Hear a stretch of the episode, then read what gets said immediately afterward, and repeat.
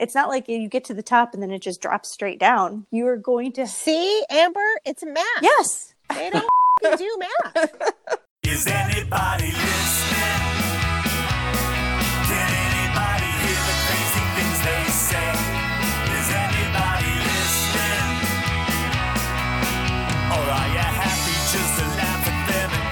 Hello, and welcome to the Collier Democratic Roundup, the official podcast of the Collier County Democratic Party. My name is Jeff Spencer. I'm the vice chair of the party, and I want to thank everyone for clicking on. We have a great show for you today. We have our interview with Supervisor of Elections Jennifer Edwards, where we talk about what her staff has been doing to prepare for an election in a pandemic. She goes on to explain how vote by mail works and why it is easy, safe, and secure way to cast your ballot. And we also talk about how voters can stay informed about the process and be assured that they are properly registered with the supervisor elections for this next election. We also have our panel discussion where Amber, Linda, and I talk about news stories that caught our eye throughout the past week. This week we talk about a new model that combines all of the COVID numbers we're seeing into one ensemble model. We also look at how the reality of COVID 19 and the data that's coming out from all of the different states is ruining President Trump's talking points. And we discuss how the local media here in Collier County handles progressive topics and Democratic candidates during election times. But first, let's go over some party info. The local party is doing everything we can to organize and prepare this election season to make sure that every single Democratic voter gets out to the polls and submits their ballot by election day. And our number one priority is getting everyone signed up for vote by mail. We don't really know what November will look like. Many experts are predicting that this virus will be with us for the foreseeable future. And uh, that means that voting in November could be difficult to manage by poll workers and the supervisor's office, but it's also going to be risky to those members of our community who are most vulnerable. Vote by mail is the safest and easiest way to ensure your vote is counted.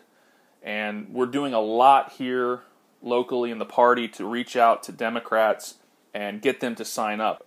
We've mailed over 8,000 postcards to voters encouraging them to sign up. We've made over 9,000 phone calls to Democrats.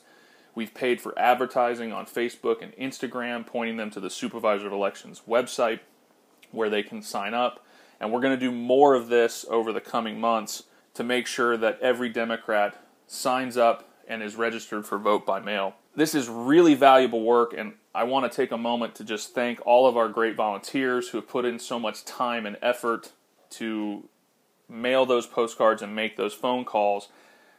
But I want to stress that even this is not enough for us to win in November. We need every single Democrat and like minded person in Collier County to step up and do just a little bit more for us to be able to win in November. We need more of your time, more of your support to help make a difference. Please, if you have any time, sign up to make phone calls to other Democrats. You can do that at our website, www.collierdems.org, where you can sign up to become a volunteer. It's a very easy process. These are all virtual phone banks. It can be done from your computer, from your mobile device. So please consider doing that. And I know that right now it's a very difficult time economically for so many people. But if you are able to donate five or ten dollars a month to the local party, please do so. It goes a very long way towards us being able to reach voters. We have only 166 days left until this election, and we need everyone to do anything that they can to help us. I want to take a moment to recognize our candidates who are running for office this year, the local candidates. Uh, we have John Jenkins, who's running for County Commission District 1, Sarah McFadden in State House 106, Javier Estevez and Maureen Porras both are running in State House 105. There's that's a Democratic primary, and David Holden and Cindy Banyai both are running for the Democratic nomination in U.S. House District 19. That's a Democratic primary. All of their information on all the candidates can be found on our website. Please check them out. Help them in any way that you can.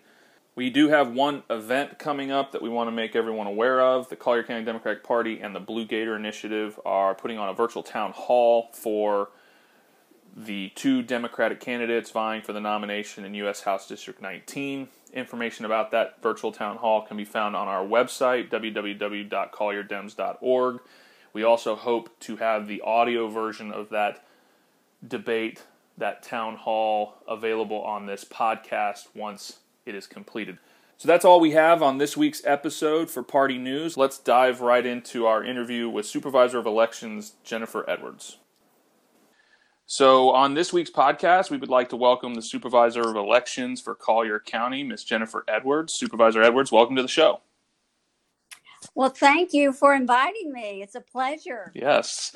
So, um, as we all know, the last two months have been unprecedented with the COVID crisis, and I'm curious, uh, how has the crisis affected your office and your office's plans for the election this November?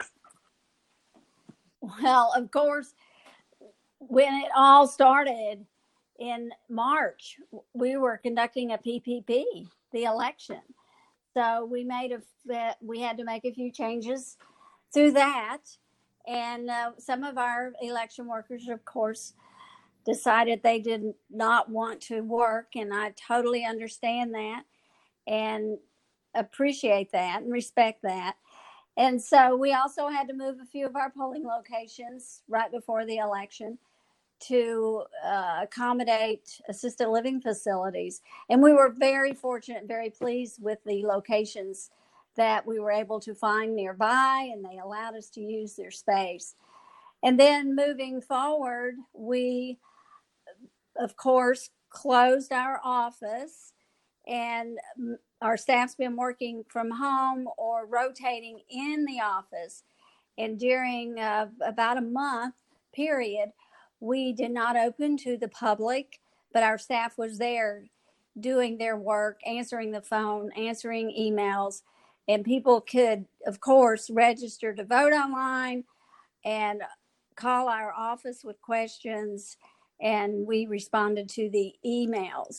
We also placed a box outside our office so that during that time people were requesting mail ballots so they could drop that mail ballot request into that box that was right outside our office door. So we did everything we could to accommodate our public, but at the same time keep our staff safe. And we're and looking forward, we're planning on doing some of those same things through the the August and November election processes.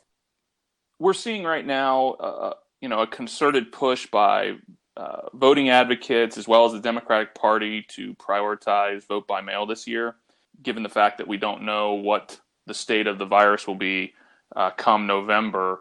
And I'm just curious, um, what's your how's your office looking at how you may have to handle a potential larger share of the vote coming from vote by mail? Are you looking at the process of verifying signatures and curing ballots? What are you looking at to possibly adjust if the vote by mail ballots um, increase significantly? Well, we began looking at that uh, weeks ago and working with our vendors to ensure that we have enough supplies and products in place in order to meet the increase in vote by mail ballots, which we've already seen happening and it will continue to happen. On April the 17th, we mailed our notice of election to all our voters. We have approximately 211,000. So we mailed all of them a notice of election. And part of that mailing is a vote by mail request form. So those are the ones that people started returning. Uh, we they were delivered to them on Friday and Saturday, and they started bringing them back and mailing them back on that Monday and Tuesday.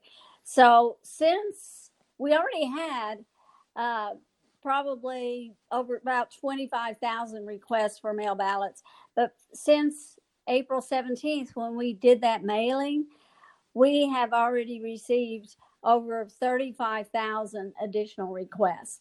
So we have over 60,000 requests for mail ballots now, and we anticipate that to, in, of course, continue to increase. So it, it's looking at our supplies, talking with our vendors, ensuring we have everything in place. And then we will also look at bringing in additional temporary staff to help with the processing. Because as everybody knows, we do compare the signature on the outside of the envelope to the voter's signature of record.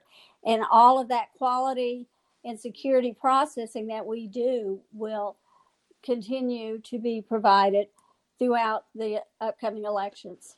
So I, I'm glad you brought up the process because uh, you know one of the common fears of, of voters when you talk to them about vote by mail is they worry about their vote being being counted. And I'm I'm kind of curious if you could just take a moment to kind of go through the process of from when someone gets their vote by mail ballot and uh, fills out the ballot, signs the envelope, and mails it back in. What does that ballot go through? What are the steps that it goes through once it gets to your office? Well, and, and I'd also like to add early on that some of our voters are concerned about putting their ballot in the mail. And now we have drop boxes at all nine of our early voting locations so they can drive their ballot to one of those locations and drop it off. Or they can always come to our office on exchange or go to the Orange Blossom Government Center to drop off their ballot. And once we get that ballot, and uh, we have a great relationship with the United States Post Office, and sometimes they even deliver mail to us twice a day.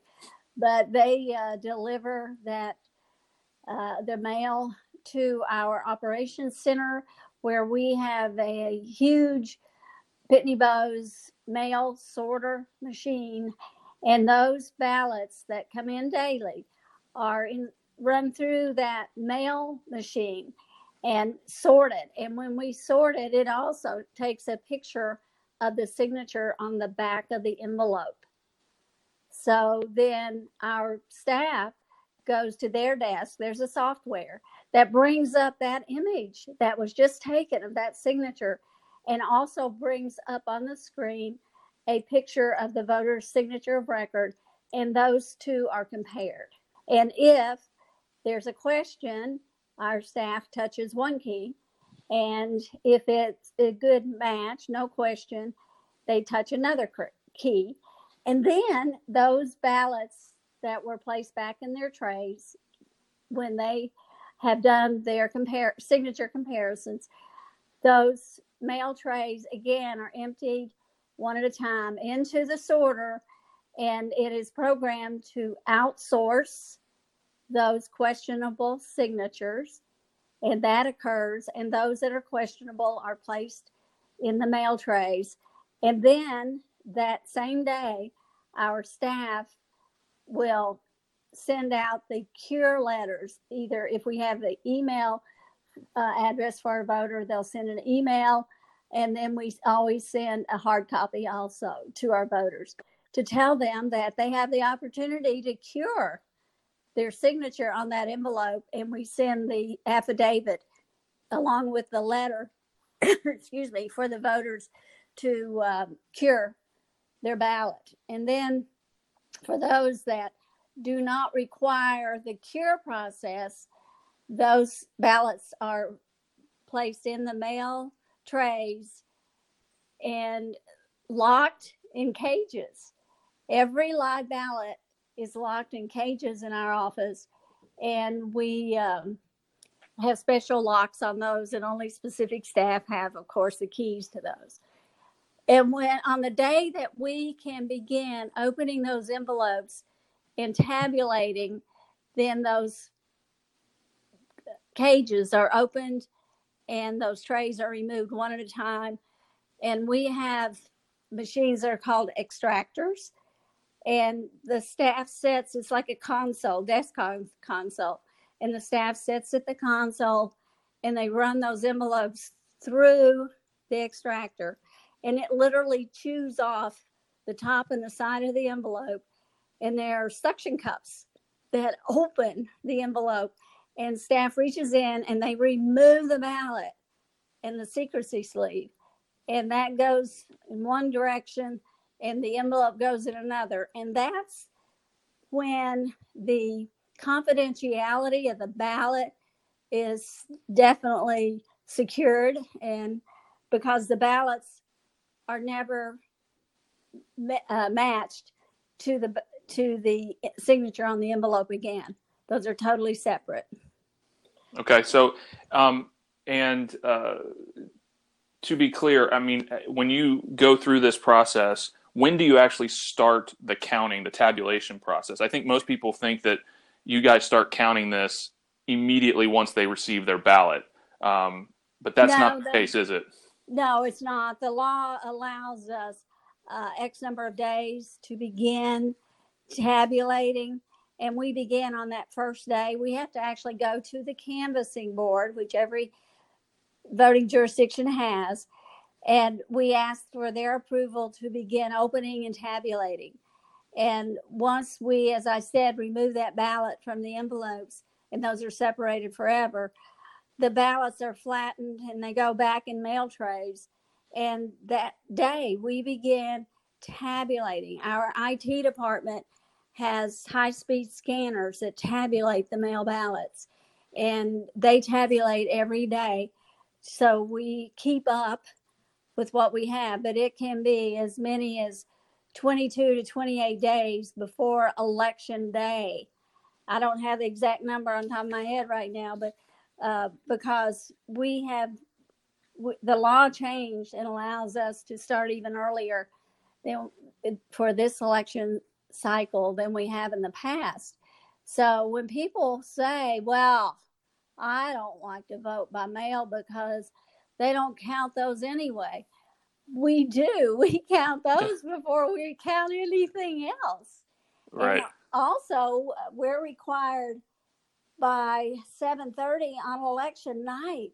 We're required to post to our website and to send to the Florida Division of Elections the results of early voting and the results of mail voting.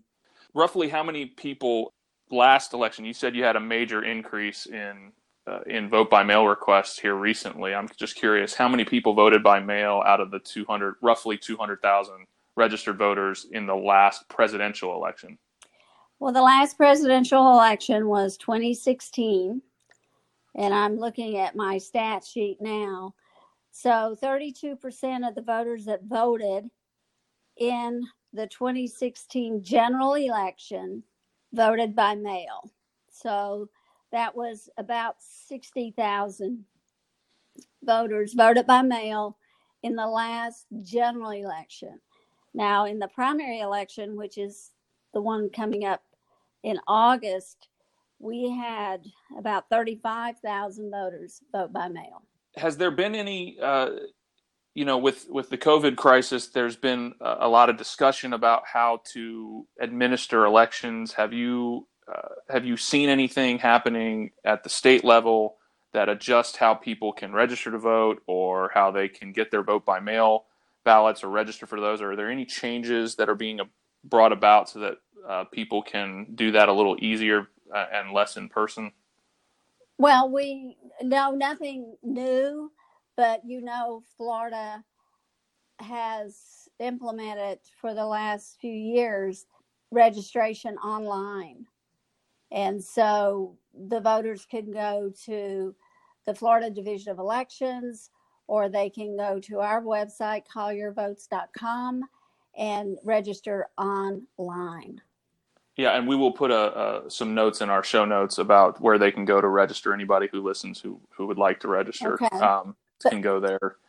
and and of course they can go by our office or they can they can go online and they can print those forms and complete them and mail them to our office or drop them off or drop them off at any government center as you know the tax collector registers people to vote when they get their driver's license or renew their driver's license and uh, you can drop you can drop your voter registration off there or go there to update.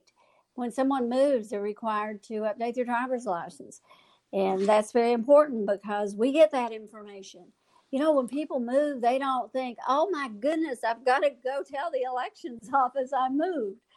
And it's our, we work as hard as we can to keep up with all those moves. Uh, so we can be sure to get the voter the correct ballot style because the style is determined by where you live. Are you expecting? I'm, I'm curious in your opinion on turnout. Um, you know, you're seeing a, a big increase, and I think Collier County does a fairly good job of, of you know advocating for vote by mail. And we have so many so many of our population that uh, are seasonal and and and utilize that vote by mail uh, option. Um, but I'm just curious if you feel like uh, turnout will be affected by uh, the crisis. I mean, did we see a an effect at the PPE or the PPP? No, but we really didn't. We had anticipated a 40% turnout because primaries have low turnout. And we had anticipated about a 40% turnout in the PPP. And we had a 39% turnout. So we were pleased with that. And looking forward for the August primary, it will be a low turnout. When we had our primary in 2016, the last presidential election year, the August primary only had a 32% turnout. So it's usually in the 30s. And that's sad because the August primary is all about our local candidates too. This year we have county commission, we have school board, we have all of our constitutional officers are up for reelection. Yeah, and, and with with races like the school board, often the uh, the decision is made at the primary election. You know, in its entirety, it doesn't even move on to the the general election Right. often. Right. That's why it's so important for us in our office to get the word out, to remind people you're going to vote local. Please, please vote for our local candidates. And so your vote counts. The last thing I want to ask you about is um, there was a recent article uh, detailing some voters who were had been marked inactive, and the uh, move and to kind of remove inactive voters or to mark voters inactive in a USA Today article, I believe. Uh, could you go over the process of how voters are marked inactive and how they can rectify the situation?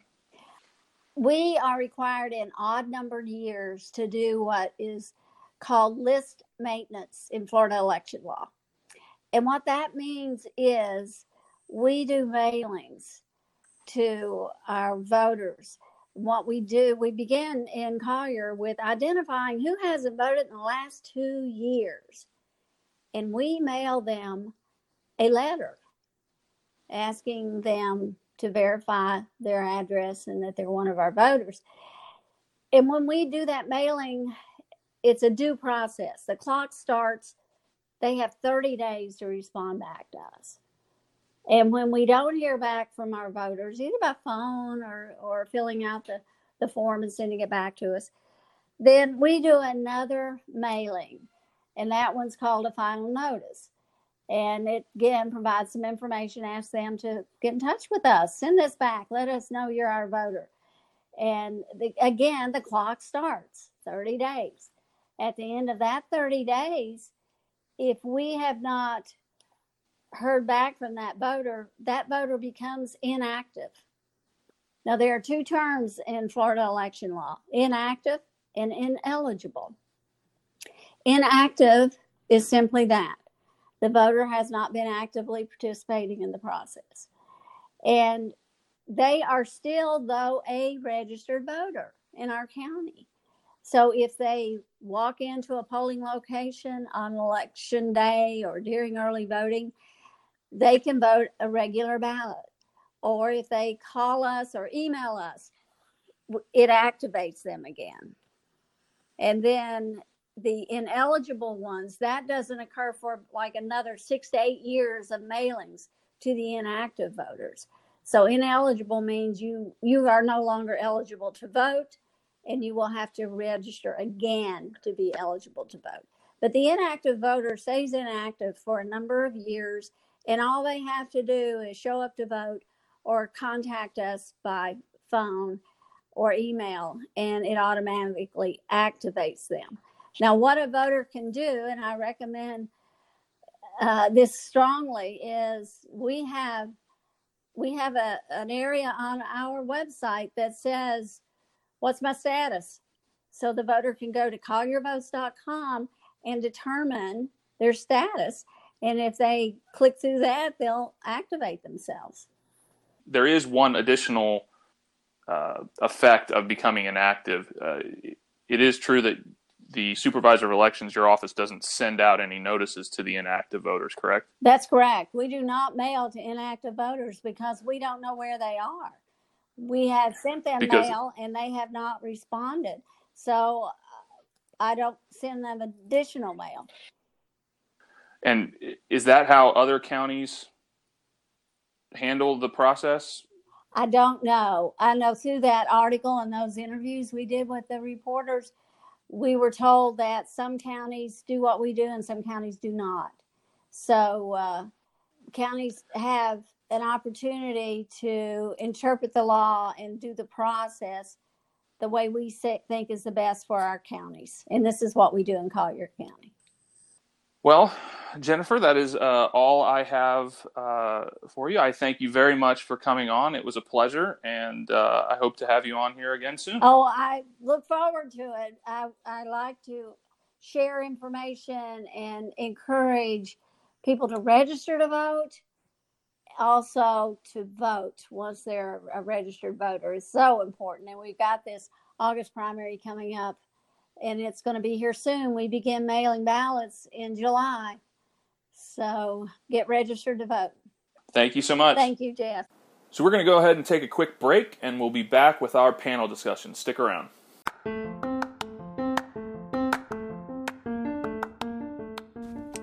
If you guys are interested in hearing more about what's going on with the local Democratic Party, the Florida Democratic Party, local candidates, events when they are possible again, and local news, there are a number of ways you can hear from us. You can sign up for our monthly newsletter, follow us on Instagram, Facebook, and Twitter, or just check in at our website for all the local Democratic Party info.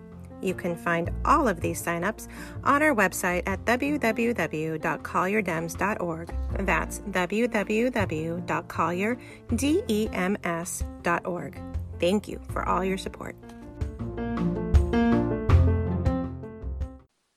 On this week's discussion, we look at COVID models and ensemble model that combines multiple mo- models into one. We look at how reality is undermining President Trump's talking points. And lastly, uh, we discuss the local media and how it affects politics in Collier County. I want to welcome Amber and Linda to the show. Hello, Amber. Hello, Jeff. And hello, Linda. Hiya. So, Amber, why don't you go ahead and start us off, and we'll look at uh, this uh, NPR article about this new uh, ensemble model.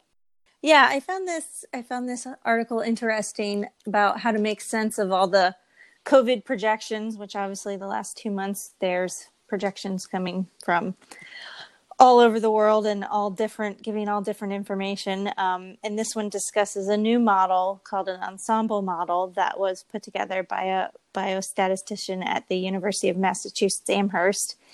Basically it's taking all the different models that different researchers are doing and you know each model is putting in their own parameters and he's taking them and combining them into one projection. And what in, and they've been doing this for a while and what they've started to notice is that the the models are starting to um, become more similar and they're starting to converge to the ensemble model which obviously shows that the models are getting a little bit more accurate in their projections um, so I found that interesting. It also reminded me, all of us Floridians here are used to the every year hurricane models, and we know how they they start off just all over the place, and just as with hurricane models, as time gets closer to the event, you get obviously more information about the weather, and and things get more accurate, and it's pretty much the same thing that's going on here with these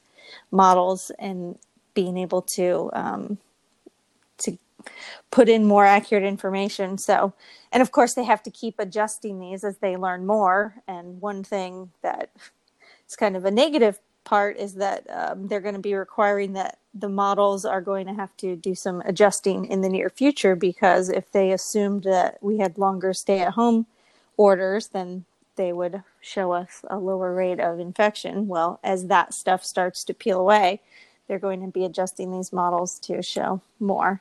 Um, but I just thought that was interesting, taking the science of all this, all the models that we've been hearing over the last few months, and how we can kind of use those to get a really accurate projection of where things are headed. Which, by the way, the models right now, the ensemble projection is showing that by the beginning of June, the cumulative death toll in the U.S. will reach 110,000. So, Yeah, I want to. I think it's important that everyone not forget where we are right now, uh, and not ignore those larger numbers and get caught up in whether the models are right or wrong. Uh, You know, all through February, the president said things like this was a hoax, said that one day it would magically disappear. He said that we have 15 cases and very quickly it'll be down to zero.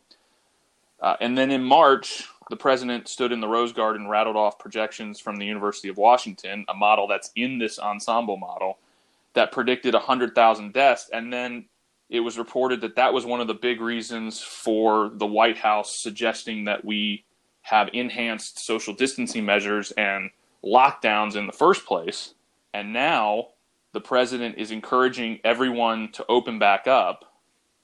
And on Monday, he stood in that same Rose Garden and said that the United States rose to the challenge and we prevailed. And I think people need to remember where we are right now. These numbers are becoming normalized. These num- the numbers of deaths are becoming normalized. And just six weeks ago, the thought of 100,000 deaths led Republican officials across the country to, to back social distancing measures and closing down states. And now we're saying let's open back up while we approach the numbers that scared us into the social distancing in the first place. I think what's also happening in the White House and what we don't necessarily see is a president who has empathy for anybody that has lost someone or knows someone that has died. That number, 100,000, those are people. And that's not what we see. But I think also when the American public is asked, I know that they have dropped some polling numbers. A lot of the American public still does want to shelter in place. They still do see those numbers. The th- people that we hear from are Republican led mouthpieces, and including President Trump from his briefings, are saying, nope, everything's fine. Yes, that is a number, but somehow that number isn't important. And I feel that the American people still understand that this is still serious. yeah, everything I've seen, the majority of people are support stay at home orders and social distancing to continue. It's just there's this loud minority which is getting all of the attention. I think the other part of the problem is that we have we really have two crises going on. You have the crisis, the health crisis, which we are all aware of, the COVID crisis, but then you also have the economic crisis, which is caused by the the health crisis, but it's a whole other entity that is that is affecting people. And there's there's some great articles in the New York Times and the Atlantic. They discuss the disparity in region with the uh, COVID crisis. When you think about Republicans' responses versus Democrats' responses to the crisis, in some respects, Republicans, there are more of them that represent areas that have very little experience with the COVID crisis. It's simply something that's happening from afar. And but they do feel the economic crisis. They do feel the economic sting of the lockdowns. And the reason why the Republican narrative of opening back up is is coming to the top is because more people are experiencing the economic pinch than they are the healthcare pinch. I think uh, I think I agree with you that people want to be consistent with social distancing and want to continue social distancing.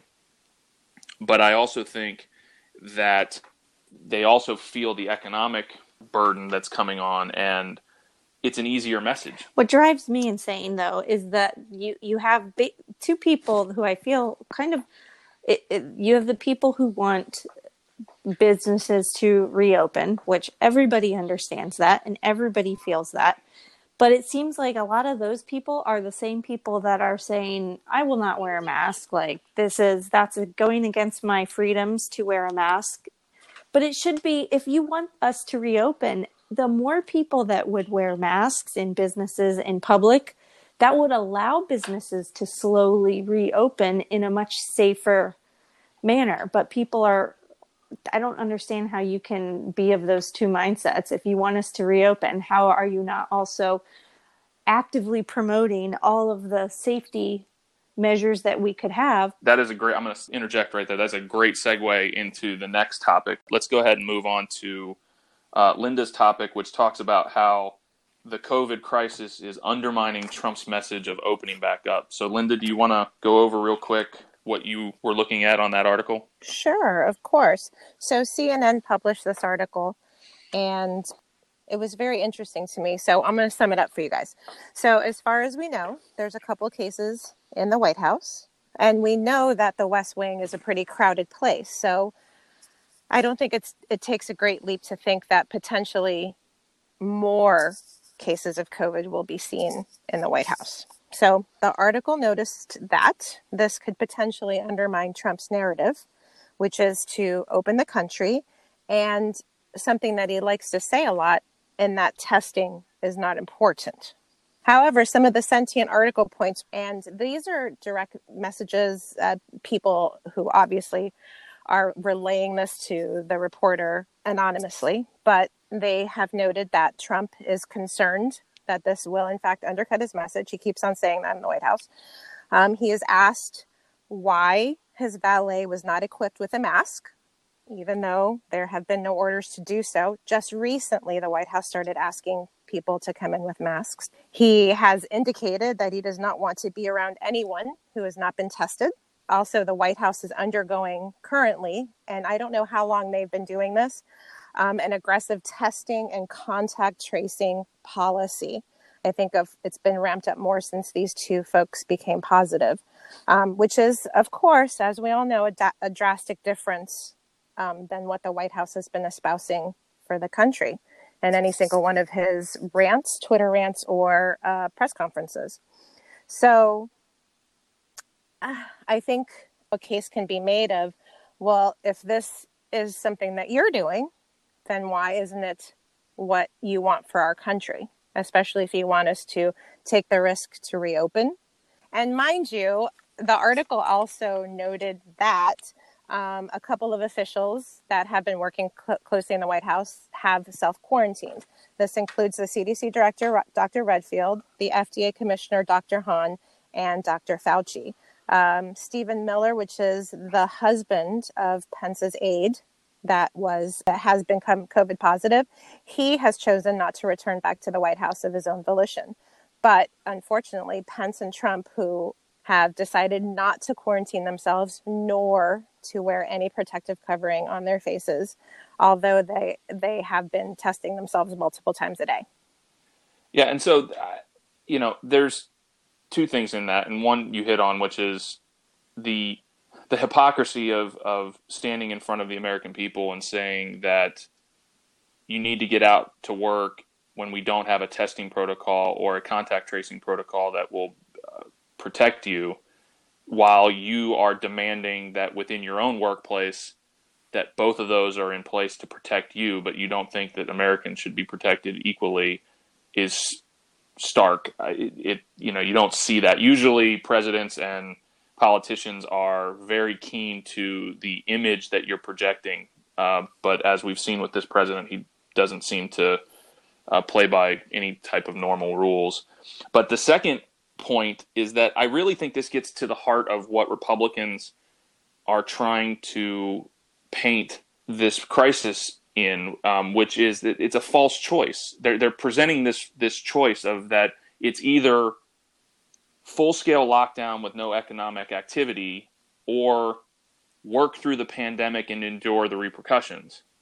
And what is so frustrating about that is that the whole reason why we started social distancing and lockdowns in the first place was in part to bend the curve, but largely to largely to give the government time to ramp up testing, contact tracing, and PPE, personal protective equipment, to allow us to open back up and allow Americans to go back out into the economy with the confidence that their local communities, their local healthcare systems, their local governments have the resources and the programs in place to be able to mitigate any new cases that may come up. So bend the curve, have everything set up so that when you open the economy back up, any new outbreaks that occur in your community can be quickly identified and handled and contained so that you mitigate the spread. But we've taken the last two months and done nothing. We, we've literally we the testing is nowhere near where it needs to be. We have no semblance of contact tracing going on pretty much anywhere. Some of the more liberal states like Maine and New York and Washington have have some contact tracing programs in, but none of the red states, and certainly not here in Florida. The Tampa Bay Times had a, an article earlier this week where the headline was basically that even elected officials in the state government are frustrated with the lack of contact tracing program. So it, when you have the president out there stating all of these, you know, we're getting back to work, we're going to have, we're going to get this economy revving again.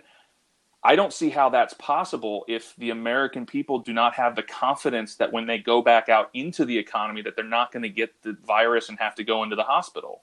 And if you don't have the testing and the contact tracing there to make them feel confident, I don't see how the talking points of the economy is going to get back roaring again is actually going to come to fruition. I honestly think that it may even go beyond just being solely focused on getting the economy reopened that they're ignoring this because like you kind of pointed out if you want the economy to reopen you should be having these social distancing measures in place to keep as few infections out there and you should be having testing just everywhere so that that you can be confident that what what is open is safe. And that would by far get our economy reopened faster. In fact if we had had it in the beginning we wouldn't have had to shut down to the degree that we did. But i honestly think that i think he's more concerned about reelection. I think that's if you look at all the decisions that have been made i think a lot of them can be looked through the lens of reelection and how that looks. And there was a specific a specific quote that he had a few weeks ago when talking about testing.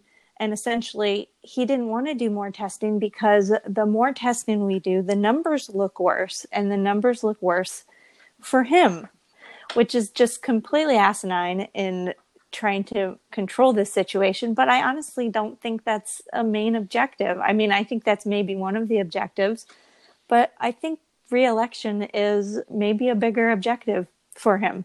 I, I would agree with that. I well also you I think what we're doing and what we do every day is to try and find the psychological reason as to why this doesn't make sense to him. So when we read an article like this and we say, but this is what he's doing in his own house.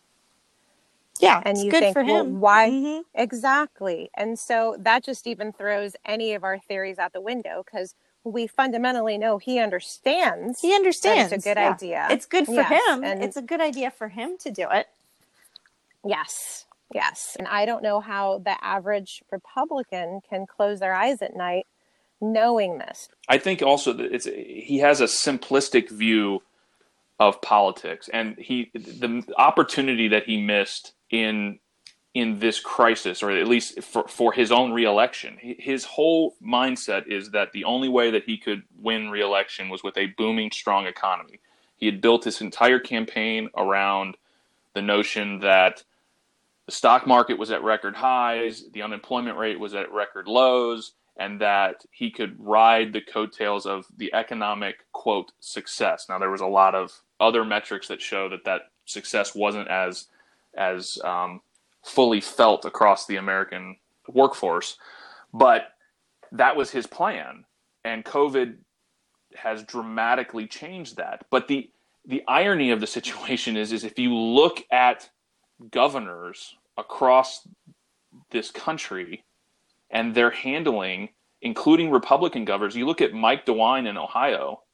I mean, his approval numbers are off the charts. They're in like the 80s to 90s, including Democrats who are saying that they approve of his handling of the crisis in Ohio as a Republican. Democrats say that they approve of that by 90%. If if the president had simply handled this like a normal functioning adult, recognized the threat and and listened to the experts that are there and just did what they said he should do, he would have even in this polarized time, you would imagine he would have seen a bump. He, we saw that he got a bump early while doing nothing.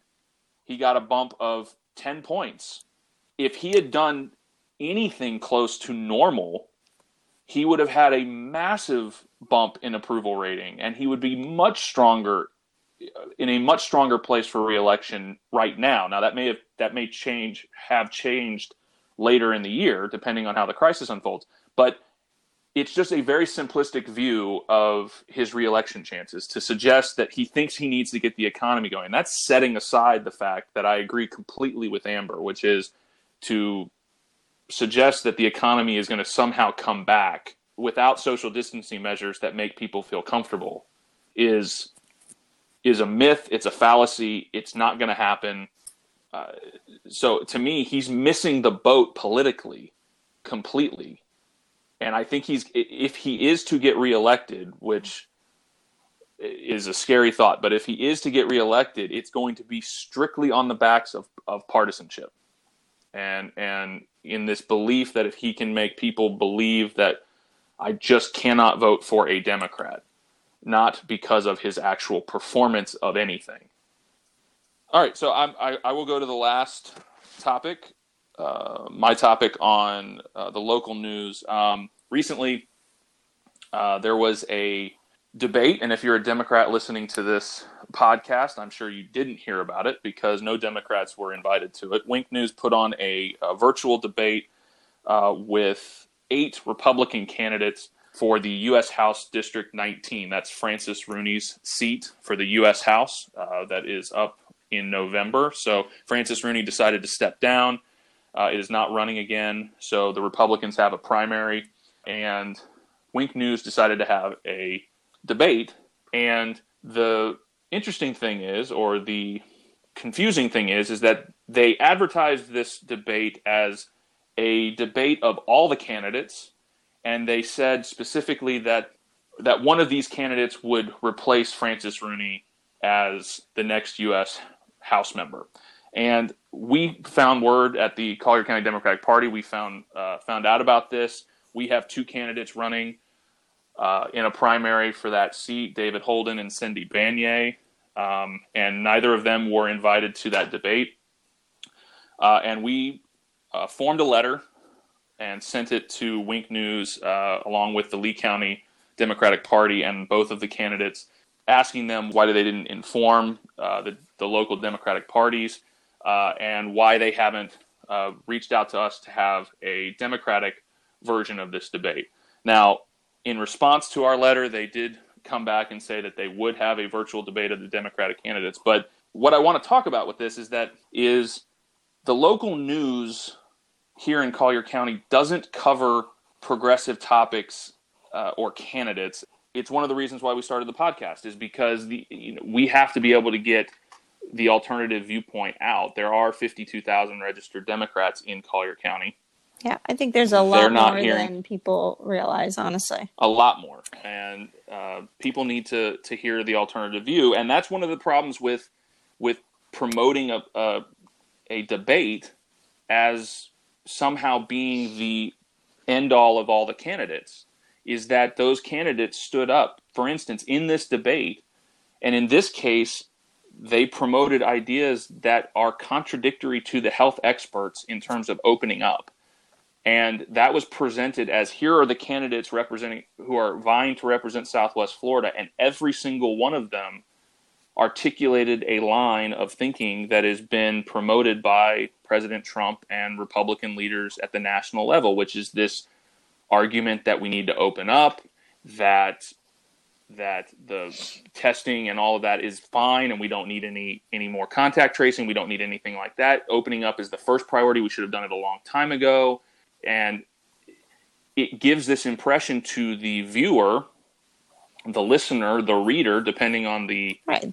Uh, medium that they're consuming the information from it gives the impression that this is the norm this is the this is how everyone views things but we do have 52,000 residents that deserve to have their opinions and their viewpoints heard and to have their representatives respond to their viewpoints. And so if you never have I mean one of the things that was so disheartening in the 2018 midterm election was Francis Rooney chose to never have a debate. Right. He never he just refused to have a debate with the Democratic candidate because he knew that by standing up next to the Democratic candidate, he would have to answer questions on his record and what he did and voters would have to hear and he would have to answer for things that he never gets asked by our local media. Well, here, here, and I agree with you. And I think that I know that as a Democrat in this county, a predominantly red county, I feel that we've always been shy or or we like to hide our beliefs, hide in plain sight, if you will, because we know that there's an overpowering uh, uh, red wave that is ready to sweep over us whenever we say anything. Um, but I think also you brought this issue about what's happening to us locally, and I think oftentimes that that extends to countrywide, in that somehow our message always gets lost, and I don't I don't know how to combat that. I mean, I feel like as as you as I sit here and you tell me this, and and I wasn't fully aware um, that that Francis Rooney has refused to engage in any type of public debate with anyone that disagrees with him. I find that even more reprehensible. And I am sitting here silently seething at this. And then I think, well, what are we going to do? And why maybe the answer is us not being as polite. Yeah, I agree. I mean, I, Linda, I, I, you know, we talked about this on the last podcast. Amber brought it up when the difference between Republicans and Democrats and how we like to conduct ourselves in, you know, in campaigns. And I agree. I think we should be less polite. Uh, I don't think we should be rude, but I don't think we should, you know, accept bad answers, bad faith arguments, you know, because uh, basically, I mean, yeah, like I said, Francis Rooney didn't didn't show up to a debate, would not debate last year, and I'm honestly worried that whoever wins this Republican primary, that they're going to avoid a debate with the Democratic nominee as well. I'm actually very worried about that. Well, I, if they've I never been, if if nobody ever calls them out on it, I'm sure they were to some extent. But if if I like Linda said, I had never heard that. So if that is not known to the public and there's not any sort of outcry, then why? What's in it? It's in their advantage. It's in their interest to not do it, and they know Right. that. So it, it's going to take some sort of an outcry to make that happen. I would imagine. I think that um, everybody, anyone who is listening to this podcast who has similar views and feels like their voice is not heard and, and knows others who are like minded should uh, share this. Make sure you share this with people, your friends in this county, so that we can have a voice together. So I think that's all we have for today. We've covered everything in great detail. Thank you, Amber, for Thank coming you. on. And thank you, Linda, for coming on as well. Thank you for having me. That's our show. I want to thank Jennifer Edwards for coming on. A big thank you to all of our volunteers who are out there working hard to sign up people on Vote by Mail. A very special shout out to Agent 13 for our theme song. Please remember to rate us on Apple Podcasts, Spotify, Stitcher, and anywhere else that you listen to your podcast. Check us out on Facebook, Instagram, and Twitter. Hope everyone's staying safe out there, and until next time, so long.